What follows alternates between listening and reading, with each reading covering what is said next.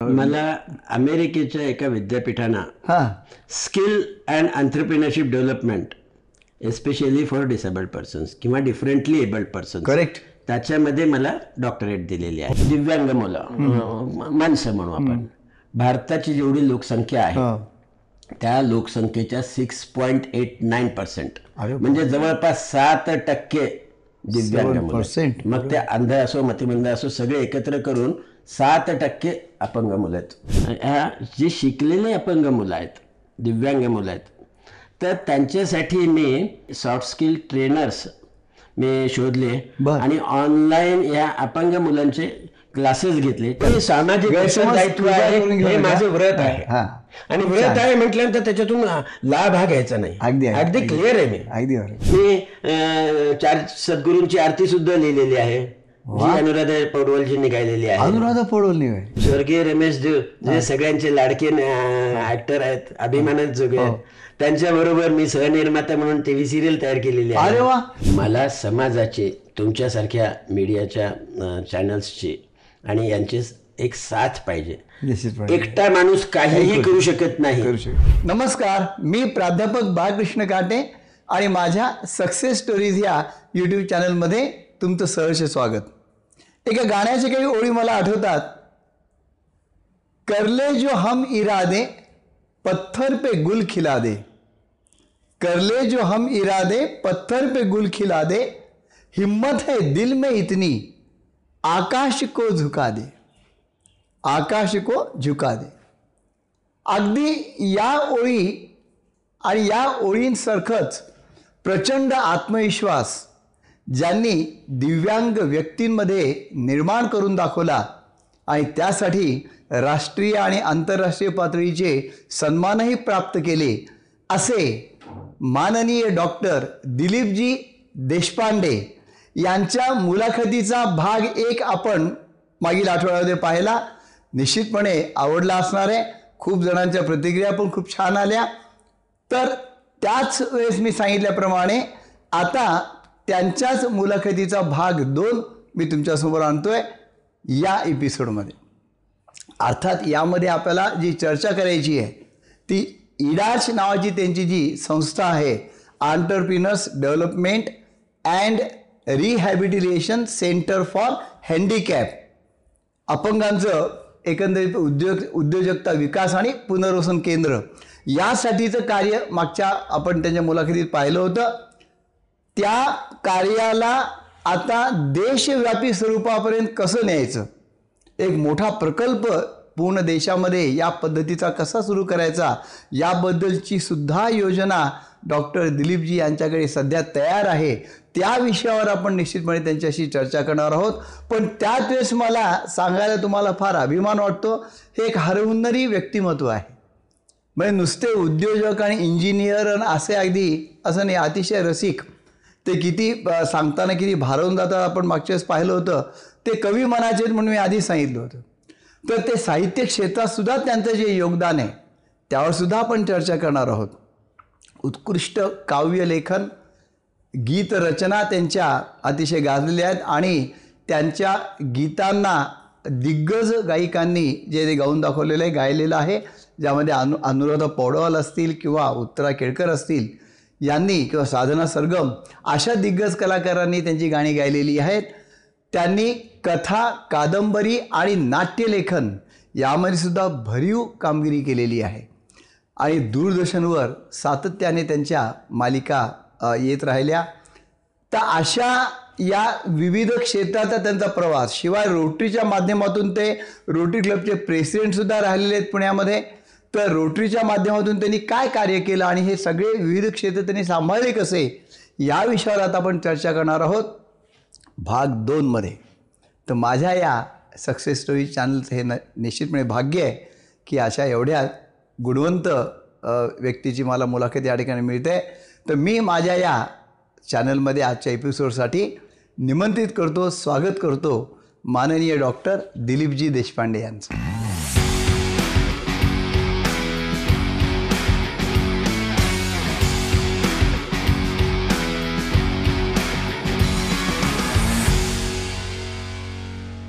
Sir नमस्कार. नमस्कार. परत एकदा आपल्याला भेटून खूप आनंद वाटला. मस्त. खरंच.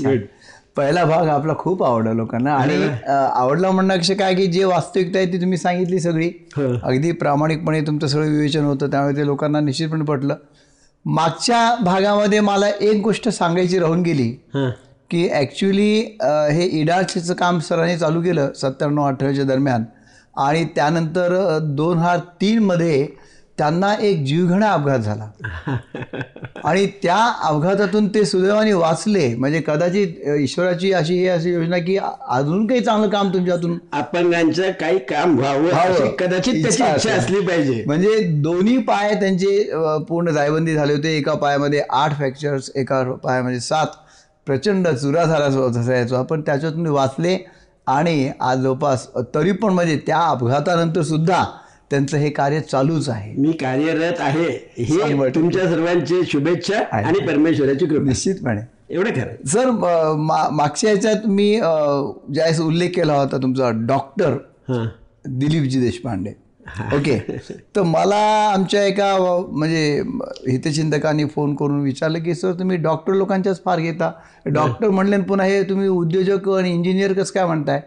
तर ते म- म्हणलं अरे त्यांना डॉक्टरेट असणार आहे कुठली. हो बरोबर आहे. तर कोणते मला अमेरिकेच्या एका विद्यापीठानं हां. Skill and entrepreneurship development especially for disabled persons किंवा डिफरंटली एबल्ड पर्सन्स करेक्ट त्याच्यामध्ये मला डॉक्टरेट दिलेली आहे. हो हो हो ना म्हणजे आली म्हणजे. दिव्यांगांचं मी जे कार्य कार्य त्या इडासमधून आली. तर त्याच्यासाठी मी सगळे प्रबंध वगैरे वगैरे त्यांना पाठवले होते. बर.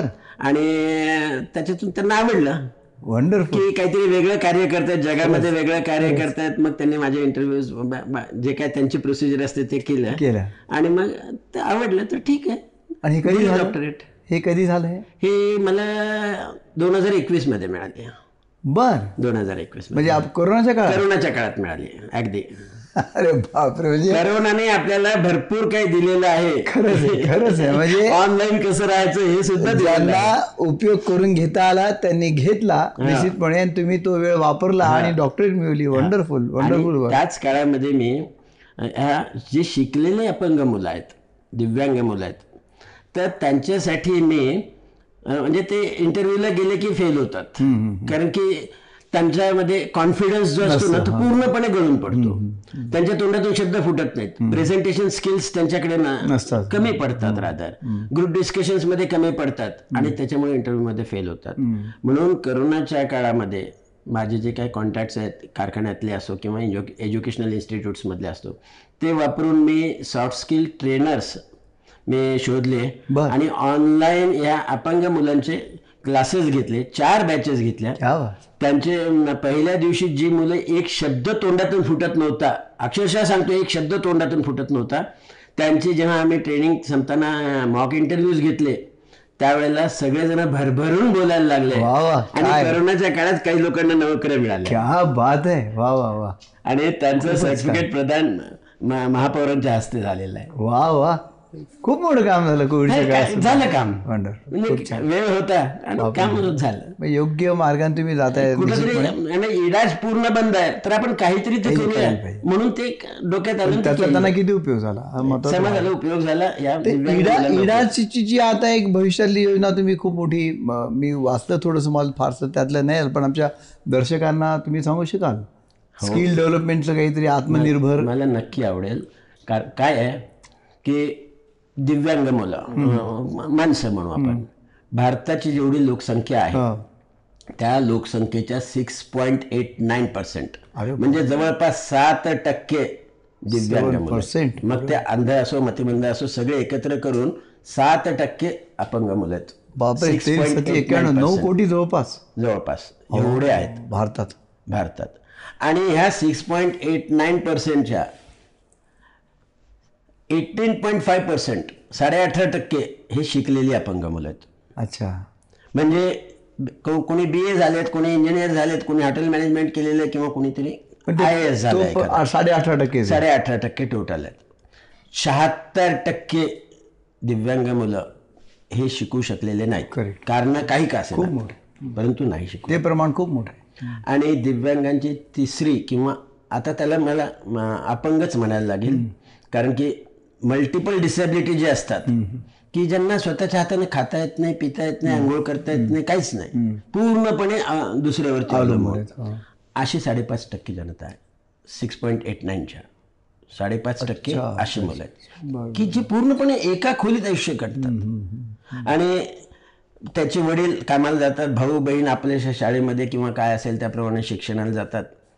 पण माऊली त्याची ती मात्र बिचारी अडकून पडते. काही तिला इलाजच नसतं पुढचं मूल असतं. हो हो बरोबर. ते अडकून पडते. चोवीस तास बिचारी त्या त्याच्या सेवेत असते. तिला कुठेही शॉपिंगला जाता येत नाही सिनेमाला जाता येत नाही की सम- समाजामध्ये. आणि त्यामुळे ती सायकिक होते चिडचिडी होते. खरं दुर्दैव आहे. आणि ती फॅमिली पूर्ण डिस्टर्ब होते. आणि माझी इच्छा आहे अशा फॅमिलीला अशा दिव्यांग मुलांना आपल्याला काहीतरी चांगलं आयुष्य देता आलं पाहिजे. अच्छा. ते करायचं आहे मला. गुड ते माझं स्वप्न आहे. आणि हे आत्मनिर्भर हा जो प्रकार आता आत्मनिर्भर हा जो तुम्ही शब्द वापरलात तर त्याच्यासाठी जी शिकलेली मुलं आहेत जी न शिकलेली मुलं आहेत आणि जी हे ह्या- या तिन्हींचं मला पुनर्वसन करायचं आहे आणि त्यांना आत्मनिर्भर करायचं. हे देशव्यापी. देशव्यापी म्हणजे मला एक सेंटर असं पुण्याच्या जवळपास. अच्छा. पुण्यामध्ये तर काही तेवढी जागा उपलब्ध नाहीत. नक्कीच नाही. त्याच्यामुळे पुण्याच्या जवळपास जे काय गायरान असेल काय असेल सरकारकडून जागा घ्यायची आहे. किंवा एखादा फिलंथ्रॉपिस्ट एखादा कारखानदार जर असेल तर त्यांनी जर ती जागा आता कारखानदारांना दहा वीस कोटी शंभर कोटी काही फरक पडत नाही. कारण की त्यांच्याकडे सी एस आर पाहिजे तेवढा तर त्यांनी जर हे मनावर घेतलं तर असं सेंटर मी पुण्याच्या जवळपास उभारू इच्छितो. अच्छा.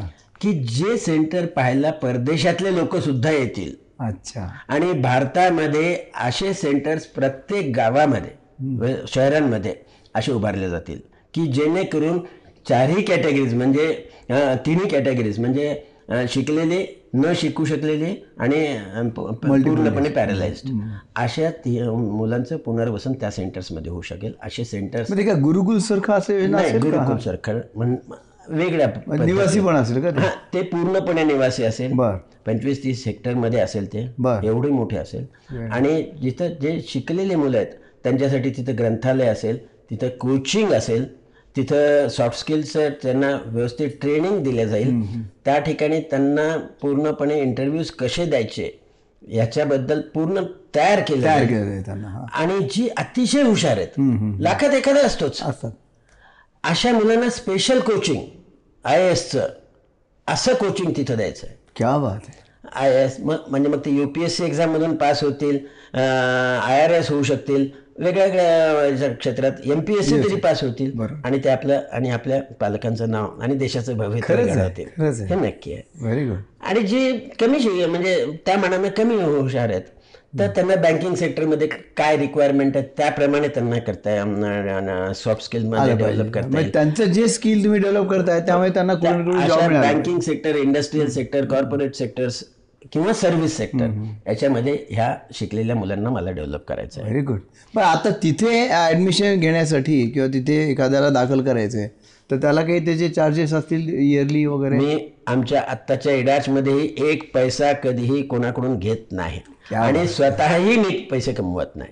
हे. आणि कमवणारही नाही. अगदी क्लिअर आहे. पण नाही आता तुला नोकरी लागते. म्हणजे हा एक फार महत्त्वाचा म्हणजे मी कशामुळे म्हटलं हा म्हणजे कृपया गैरसमज करून घेऊ नका.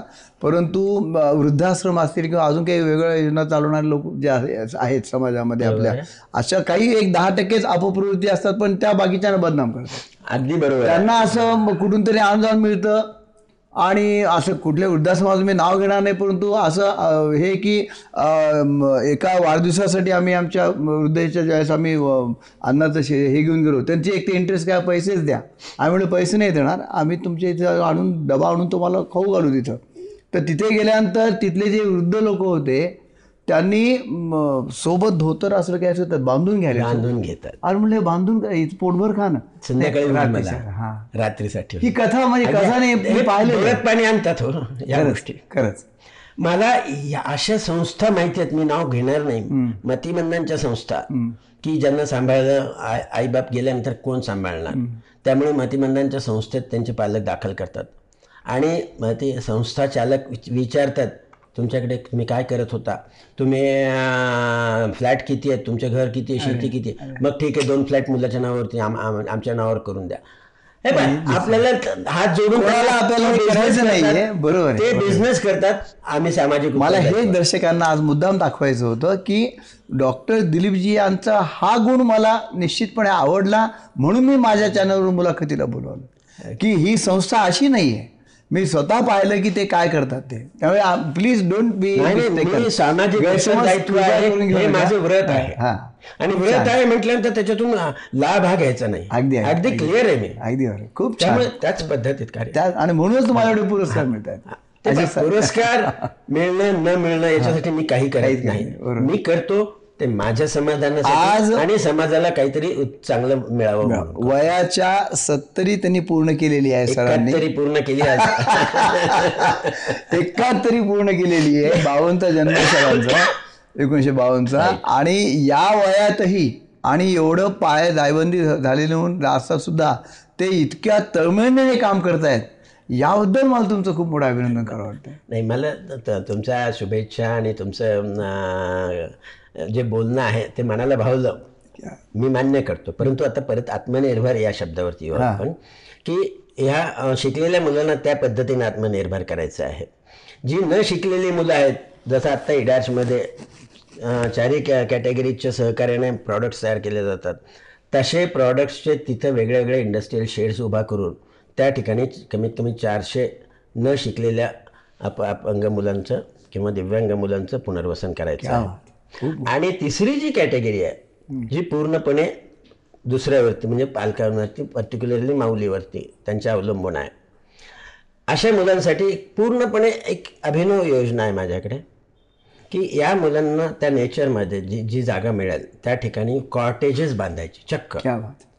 सहाशे सातशे स्क्वेअर फूटचं असं कॉटेज बांधायचं ज्या ठिकाणी दोन मोठ्या खोल्या असतील स्वयंपाकघर असेल व्हरंडा असेल आणि बसायची जागा वगैरे अशा पद्धतीचे कॉटेजेस बांधायचे.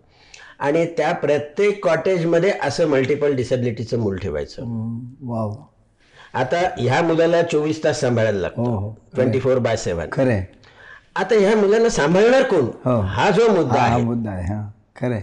परंतु भारतामध्ये कशाचीही कमी नाही. हेही सांगतो. असे सांभाळणार कोण? शोधा म्हणजे सापडेल. सापडेल. तर या पद्धतीमध्ये आपल्याकडे ज्या बेघर महिला आहेत हो हो आहेत. निराधार बेघर ज्यांना राहायला घर नाही ज्यांना हे. त्यांची घरातली लोक ठेवून घेत नाहीत. कारण काही असो. हो बरोबर. आत्महत्या करणं किंवा वाईट मार्गाला जाणं एवढे पर्याय असतात. अशा बेघर महिलांना ते कॉटेज देऊन टाकायचं. त्यांनी सांभाळलं. तू हे कॉटेज सांभाळ. हे तुझं घर. किती छान. म्हणजे एका त्यांना घर मिळेल. एकाच ह्याच्यात तुम्ही किती आणि साधताय ती लोकं. ती बाई मुलगी बाई जे काय असेल तर ती स्त्री ही ह्या मुलाचा आनंदानं सांभाळ करेल. खूप छान. आनंदाने सांभाळ करेल. आणि मग त्या बाईचं परत पुनर्वसन करायचं. म्हणजे ह्या सगळ्या बायका तिथे एक पन्नास असतील समजा. हो, हो. तर त्यांना तिथं रोजगार तयार करून आणि रोजगार तयार करण्यासाठी आज जे भारत सरकार अ, गो संवर्धन वगैरे करतात. तर गोशाळा तिथे उभा करायची. गोशाळेतून दूध उत्पादन होईल तूप उत्पादन होईल. त्याच्यानंतर गो प्रॉडक्ट्स ज्याला गोमूत्रापासून असतील किंवा गाईच्या शेणापासून असे अनेक प्रॉडक्ट्स. ह्या अनेक आणि घरगुती आता हे महिलांमार्फत खूप काही होऊ शकतं. अशा बायका तिथं करतील. आणि अशा शेती ओरिएंटेडमध्ये मतिमंद मुलं खूप छान काम करू. शकतात. कारण की त्यांना शारीरिक कष्ट करायचे खूप आवडतं आहे. बरोबर. मग त्यामुळे मतिमंद न शिकलेली मुलं सुद्धा इकडे कामाला येतील. म्हणजे ह्या बायकांना स्वतःचं अर्थार्जन होईल पूर्णपणे त्यांचं पुनर्वसन होईल त्यांना स्वतःच्या हक्काचं घर मिळेल. ह्या मुलाचं कल्याण होईल त्याला वेगळ्या याच्यात येईल कॉटेजमध्ये राहायला मिळेल. ती फॅमिली पूर्णपणे समाजामध्ये मिसळायला मोकळी होईल. हो. आणि त्याच्यामुळे ती फॅमिली पूर्णपणे त्याला आपण बरोबर, वेगळ्या. भाषेत रिहॅबिलिटेट होईल ते रिहॅबिलिटेट होईल. आता ह्या बायका जेव्हा एकत्रितपणे काम करतील त्याच परिसरात आता ह्या मुलाला तर चोवीस तास सांभाळायला लागतं. मग त्या मुलाकडे लक्ष तरी दिलं पाहिजे ना. म्हणजे ही बाई त्या त्या मुलाचं आंघोळ करेल खाऊ पिऊ घालेल. नंतर काय? ह्या जेव्हा पाच सहा तास एकत्र काम करतील त्यावेळेला दुर्दैवानं आपल्याकडे जे काही वृद्धाश्रम आहेत अनेक वृद्धाश्रमामध्ये अनेक अशी जोडपी आहेत की जी कार्यक्षम असतात. हिंदू फिरू शकतात परंतु मुलं सांभाळत नाहीत. म्हणून झालं. किंवा मुलं परदेशात आहेत काय करायचं? आणि नाही ना मग वृद्धाश्रमात. आणि अतिशयोक्ती नसेल किंवा वाईट वाटून घेऊ नका परंतु मरणाची वाट पाहत थांबायला लागतं त्यांना. हो. आणि जे काय वृद्धाश्रमात तयार होईल तेच खायला तेच लागतं. त्यांची औषध पाण्याची काळजी घेतल्या जातेच असं नाही. घेणारे वृद्धाश्रम आहेत. चांगले वृद्धाश्रम सुद्धा आहेत. ना, 10% मला कोणालाच नावं ठेवायची नाही. परंतु अशा वृद्धांना असं वाटतच असतं की माझं आयुष्य मी इतका चांगला होतो. तारुण्यामध्ये एवढे पैसे कमवले नाव कमवले आणि आता ही पाळी आली. माझं आयुष्य कुठंतरी कामाला यावं. अशी वृद्ध जोडपी त्या कॉटेजमध्ये ठेवायची. वा वा. वा. म्हणजे ही मुलगी जेव्हा त्या मुलाचं सगळं करेल आणि कामाला जाईल तेव्हा ही वृद्ध जोडपी ह्या मुलाला व्हीलचेअर वरती गाणी. म्हणून दाखवतील पेंटिंग करून दाखवतील किंवा व्हीलचेअर वरती घेऊन नेचरमध्ये इकडे तिकडे फिरवतील. बरोबर. आपले सहकारी जे काय असतील बाकीच्या कॉटेजेस मधले त्यांच्याबरोबर गप्पा मारतील. अरे ज्या मुलाचं आयुष्य एका खोलीत गेलेलं आहे त्याला निसर्ग सौंदर्य झाडं झुडपं पाहून त्याला खुश होईल तो. फार मोठी योजना छान आहे. आणि- पण याला मॅन पॉवर खूप मोठी लागणार मॅन पॉवर खूप मोठी लागणार आहे खूप मोठं काम आहे पैसे खूप लागणार आहेत. दिलीपजी या कामासाठी तुम्हाला कुठे माझी मदत लागली तर जरूर मला कॉल मला मदत खूप लोकांची लागणार आहे आणि सगळ्यात महत्वाचं सरकारची लागणार आहे. बरोबर करेक्ट जर महाराष्ट्र सरकारने मला जागा दिली हो हो हो. तर केंद्र सरकार सुद्धा पुढे येईल. आणि याच्यासाठी धनराशी उपलब्ध करून देईल. आणि हे मी सक्सेसफुल करून दाखवू शकतो प्रोव्हाइडेड मी तेवढं जगलो तर. हे नाही. आता कधी झालेलं कधी काय होणार काय काय-? गरज आहे सगळ्यांना. झालं. परमेश्वराची इच्छा असेल तर सगळे नाही ना. शंभर टक्के. शंभर टक्के. जर असेल माझ्याच्यानं होणार असेल तर मी करेन. नसेल तर मी बीज तरी हा. बीज रोवलं तरी बाकीचे लोक पुढे येतील तुमच्यासारखे लोक पुढे येतील आणि त्याचा वृक्षामध्ये रूपांतर करतील. ते झालं चांगली गोष्ट आहे. फार छान. मग प्रस्ताव तुम्ही पाठवले गव्हर्नमेंटला मी पाठवलेले आहेत. परंतु अजून रिस्पॉन्स पेपर दरबार म्हणजे पेपर आपल्या. माध्यमातून.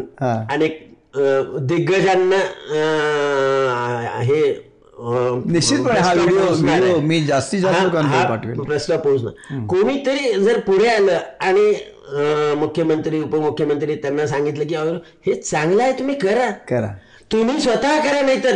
करेक्ट आणि Deshpande will look after Correct. Will execute correct will exit तुम्ही तुमच्या नावानं सरकारी पातळीवरती करा, हो. आणि देशपांडे विल एक्झिक्यूट करेक्ट आणि मग तुमचं बघून बाकीच्या राज्यातले सुद्धा अनेक जण पुढे येतील. ते जर झालं खूपच. कितीतरी अपंग मुलांचं बेघर महिलांचं आणि वृद्ध माणसांचं आयुष्य सुखकर होईल ते करायची इच्छा आहे. निश्चित तुम्हाला या कामासाठी खूप मोठ्या शुभेच्छा आणि या आपल्या चॅनलच्या मार्फत जर समजा आपल्याला म्हणजे जा जास्तीत जास्त लोकांपर्यंत पोहोचवाल तर मी पोहोचवणार आहेच आहे. आणि राजकीय मंडळीसुद्धा सुदैवाने खूप चांगल्या कॉन्टॅक्टमध्ये आहेत. तर त्यांच्यापर्यंत निश्चितपणे पोहोचवू आपण ही मी तुमचं आयुष्यभर नाही नाही प्रश्न नाही. पण. चांगल्या कामाला प्रोत्साहन देणं हेच आमच्या चॅनलचं पण एक व- वैशिष्ट्य आहे. पण आता हे करता करता म्हणजे हे तर हा एक भाग झाला व्यवसायाचा आणि तुमच्या स्वप्नांचा. पण याच्यासोबत मी जे वाचलं आणि थक्क झालो की तुमच्यामध्ये साहित्याचं खूप मोठं अंग आहे. हे म्हणजे तुम्ही मला वाटतं तुम्ही कथा कादंबरी आणि नाट्यलेखन करता. के करतो. कारण की काय आहे की आपलं पॅशन असतं. वेळ वेळेचं काय? हा? वेळ हा मिळतो. आता राजकीय पुढारी किती सुट्ट्या घेऊन बाहेर जातात. आणि आपल्यातलाच एक राजकीय पुढारी आहे जो फक्त तीन तास झोपतो. ज्याचा आपल्याला जगाला अभिमान आहे. म्हणजे तुम्हाला वेळ मिळतो. काहीही करायला वेळ तुमच्यासारख्या मनुष्याला छत्तीस तासाचा दिवस द्या तर कमी पडेल. अरे किती वेळ मिळतो? तो त्या वेळेचा आपण सदुपयोग किती करतो हे? इम्पॉर्टंट ते महत्वाचं नाही तर घरामध्ये बायका पोरांबरोबर भांडणं किंवा गॉसिपिंग करणारे लोक आहेत. मला ते कधीच आवडलं नाही. मी. कधीच त्याच्यात रमलो नाही. करेक्ट म्हणून जेव्हा वेळ मिळतो ना तेव्हा काहीतरी डोक्यात येतं. मी दिव्यांग मुलांच्या भावना काय आहेत? याच्यावरती सुद्धा गीत लिहिलेलं आहे. बर. मी चार सद्गुरूंची आरती सुद्धा लिहिलेली आहे. जी अनुराधा पौडवलजींनी गायलेली आहे. अनुराधा हं? ते केलेलं आहे. अं, रमेश देव आपले स्वर्गीय रमेश स्वर्गीय रमेश देव जे सगळ्यांचे लाडके ऍक्टर आहेत अभिमानात जोगे आहेत. त्यांच्या बरोबर मी सहनिर्माता म्हणून टीव्ही सिरियल तयार केलेली आहे. अरे वा क्या बात आहे. केलेली आहे. हे पाय काय?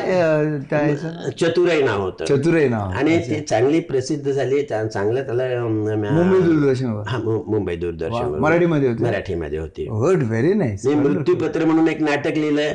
ते टीव्ही वरून आठ वेळेला प्रसारित झालेलं आहे. हे कधीचा काळ होता?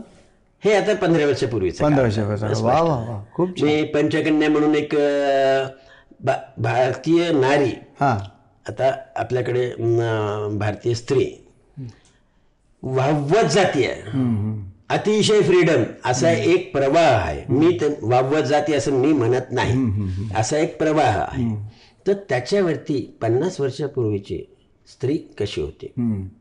किंवा आई वडील मुलीला जे शिकवतात त्याच्यामुळे मुली किती कशा पद्धतीनं तयार होत आहेत ह्या विषयावरती आधारित पंचकन्या म्हणजे पाच वेगळ्या वेगळ्या प्रकारच्या मुली जी अगदी झोपडपट्टीत राहणारी आहे जी अगदी श्रीमंत घरातली आहे जी एका मोठ्या हायकोर्टच्या जजची मुलगी आहे आणि जी सा- साधारण कुटुंबातली. अशा वेगवेगळ्या प्रा पाच प्रकारच्या मुलींचं आयुष्य कसं घडतंय बरं. याच्यावरती पंचकन्या नावाची सिरियल केलेली आहे.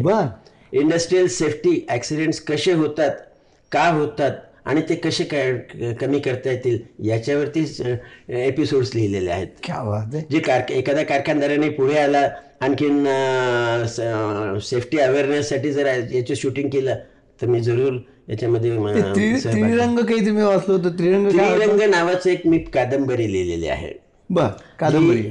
जुना काळ म्हणजे पन्नास साठ वर्षापूर्वीचं भारतातलं स्त्रीचं आयुष्य. आणि नंतर स्त्री मुक्त झाल्यानंतर जिला मीडियाचा ॲडव्हान्टेज मिळतो. शिकल्या शिकल्यानंतर तिला कशा पद्धतीचं जीवन मिळतं. आणि पूर्वी जी एक उपभोग्य दासी म्हणून जे होतं. आज ती स्त्री कशा पद्धतीनं यश मिळवते आहे या विषयावरती ते पुस्तक आहे. बर. आणि त्या पुस्तकामध्ये ही कादंबरी ती कथा आहे. त्या कथेमध्ये ज्या पात्र आहेत त्या पात्राला प्रसंगानुरूप जेव्हा काहीतरी भावना येतात त्या भावना काव्य रूपात उमटलेल्या आहेत. बर बर बर. म्हणजे त्या कथेमध्ये काव्य काव्य साहित्याचा दुसरा रंग. कथा पहिला रंग. करेक्ट काव्य हा दुसरा रंग.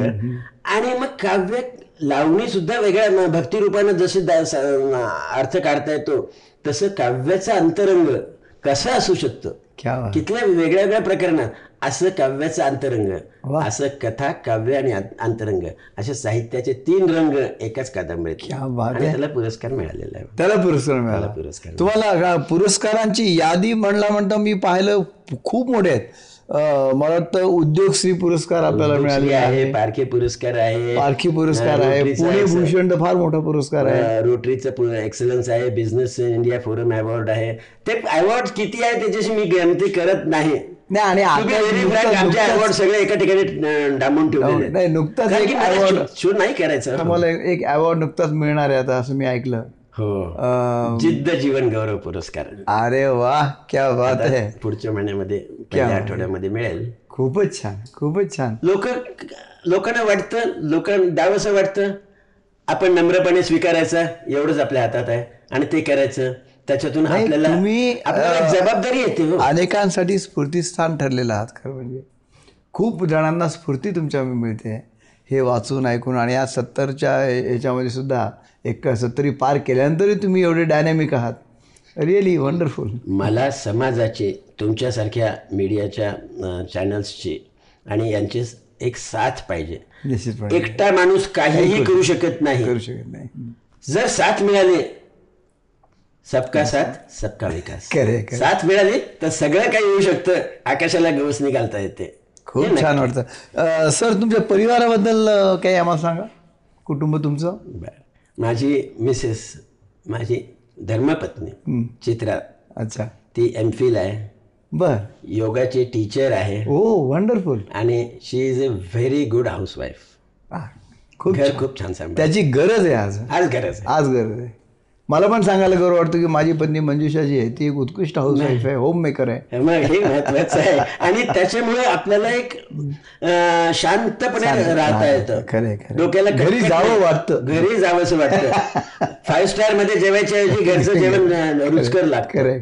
ते कारण आहे. खरंय. आणि त्यालाच ग्रहलक्ष्मी म्हणतात. गृहलक्ष्मी म्हणतात भाग्यलक्ष्मी म्हणतात. भाग्यलक्ष्मी म्हणतात ग्रहलक्ष्मी म्हणतात. दोन मुलं आहेत दोन सुना आहेत. दोन नाती आहेत. क्या बात आहे दोन्ही मुलं दोन्ही सुना नोकऱ्या करतात. आणि म्हटलं तर आम्ही सगळे एकत्र कुटुंब आहोत. अरे वा वंडर एकत्र कुटुंब राहतो खूप छान. आता मुलांनी म्हणजे एक घर बाजूला फोर्सफुली आम्ही त्याला प्लॉट घेऊन अं, घर बांधायला लावलं.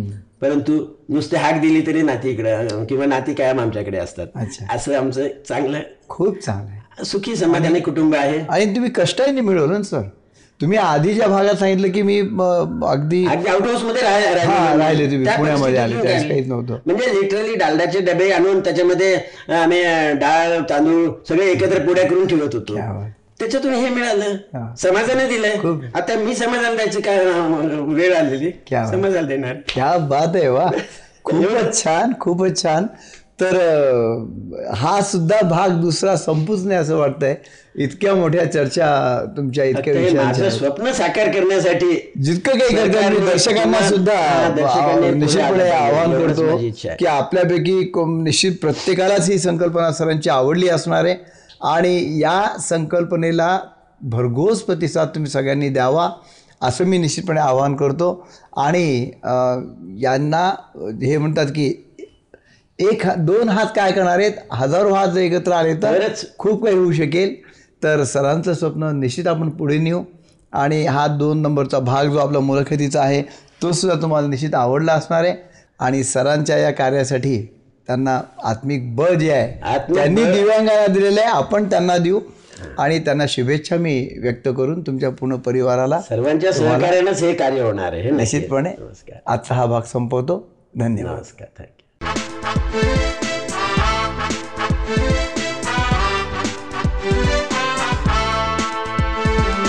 विकलांगों की एक तमन्ना है, हमें कुछ बनना है। विकलांगों की एक तमन्ना है, हमें कुछ बनना है। भगवान ने शक्ति दी है, हमें नाम रोशन करना है। विकलांगों की एक तमन्ना है। हमें कुछ बनना है।